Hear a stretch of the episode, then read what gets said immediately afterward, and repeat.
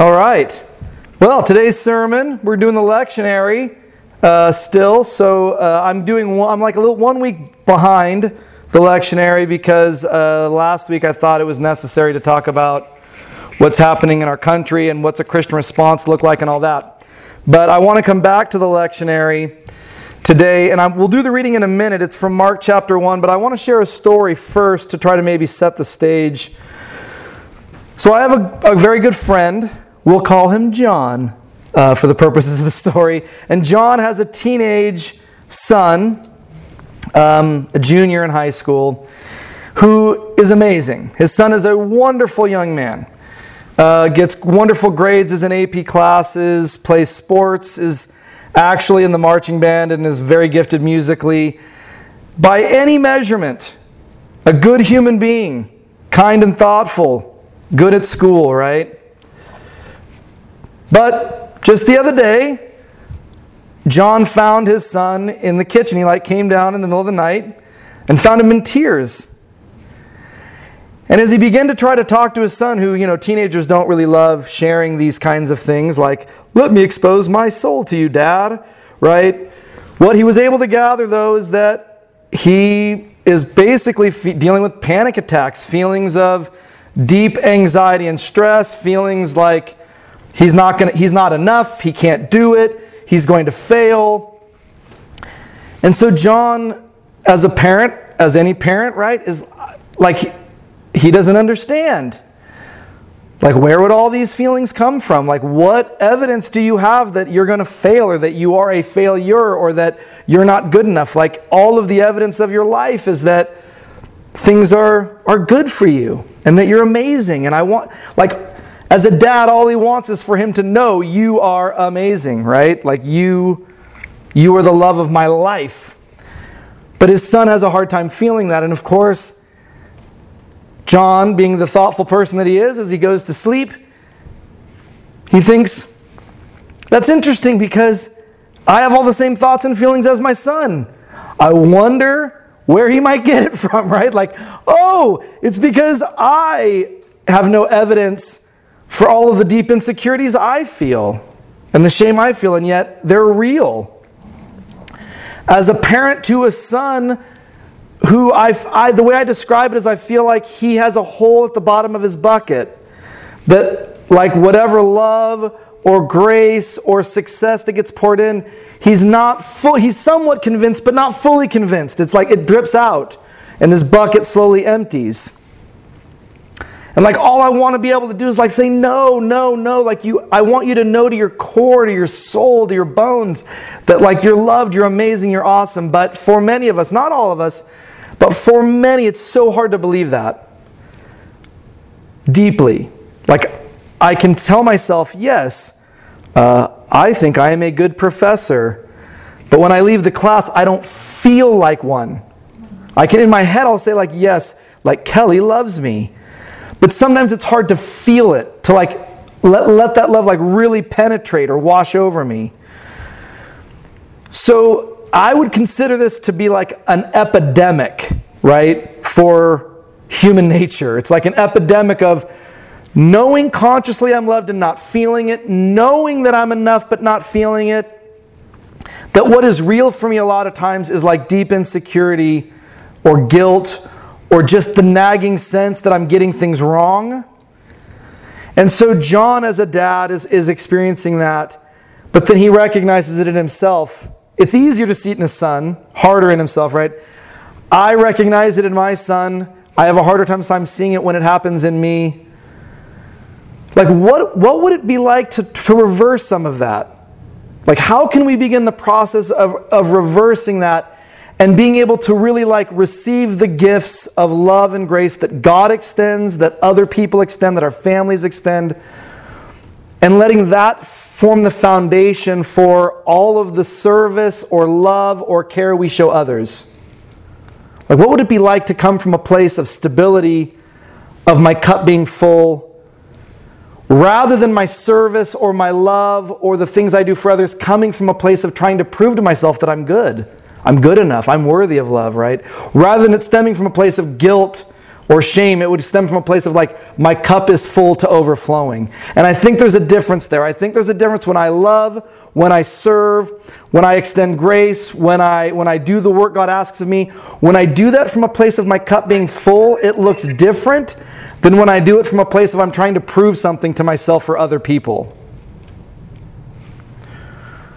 When I'm trying to prove it, it feels like an obligation. It tires me out, it drains me. When I do it from a place of I'm full, it doesn't. It feels like a gift. It feels like a calling. It feels like what God intended for me all along. And I've experienced both. I've experienced it both ways, right? But I think the first step is not, what does God want me to do? I think the first step is like, I am loved. I'm a child of God. My cup should be full so that it can overflow. So that's the step. So I want to read Mark chapter 1 because this isn't just what I'm telling you. This is these are this is the word of scripture, right? The word of God. Mark chapter 1 verse 4 to 11. And so John the Baptist appeared in the wilderness, preaching a baptism of repentance and that your sins are forgiven the whole Judean countryside, I, you need to hear these words right now. The whole Judean countryside and all the people of Jerusalem, a large crowd, went out to John confessing sins, being baptized by him in the Jordan River, and receiving the grace of God.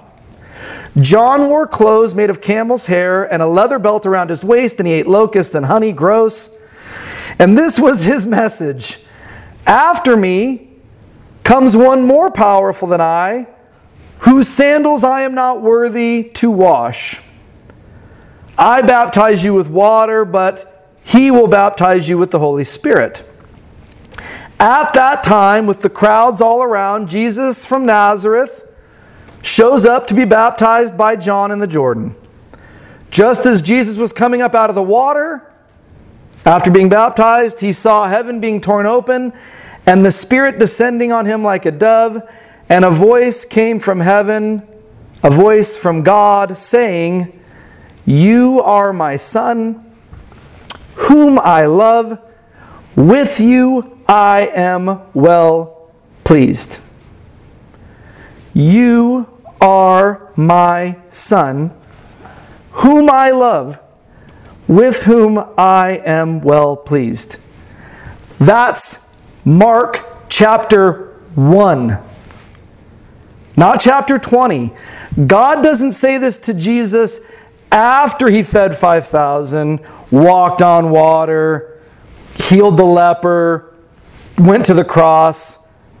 God says it before Jesus does any of that.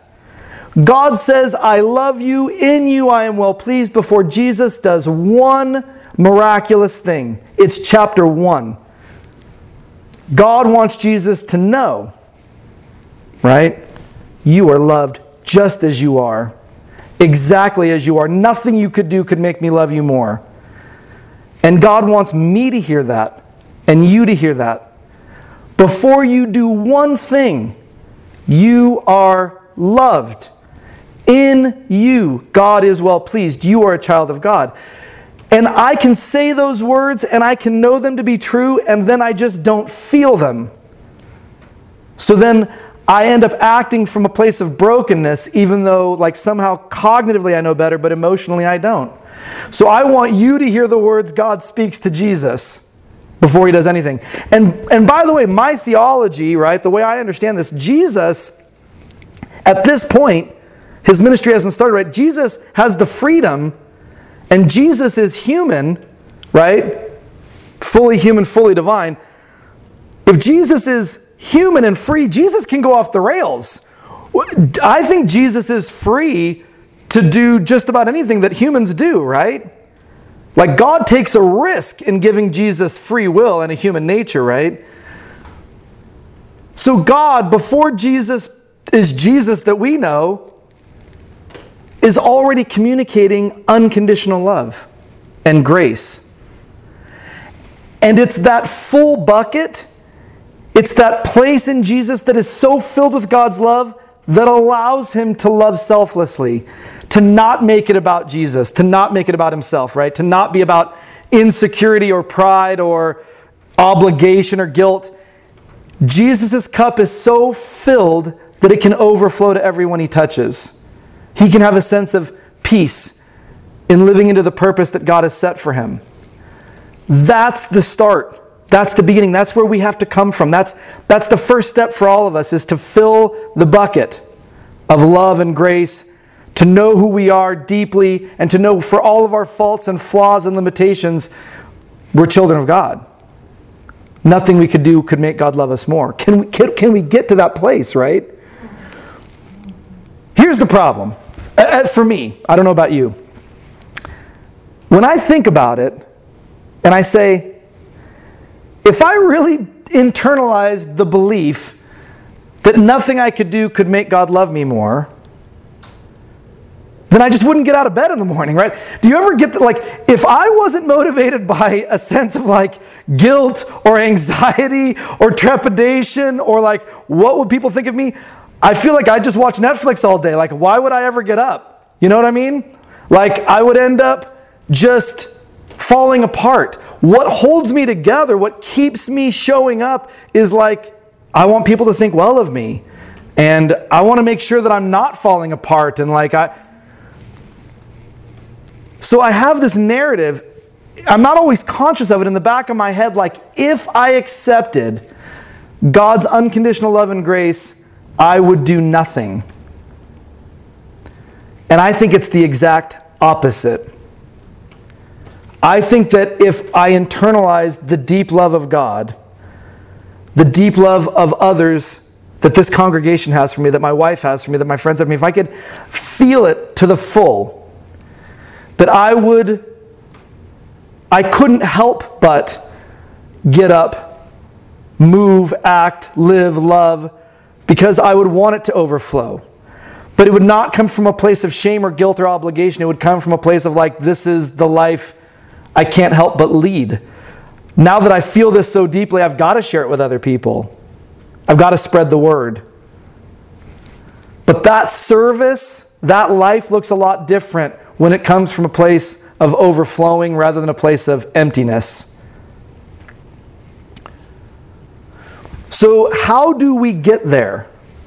Like, what, Okay, Joe, thank you. Uh, I would love to deeply feel the love of other people and the love of God, but I don't know how. I'm not an expert in this. I, I don't. I wish I could have like just a very this like step one, step two, step three, and it's done. I don't have that, but I, I do think we have some handrails.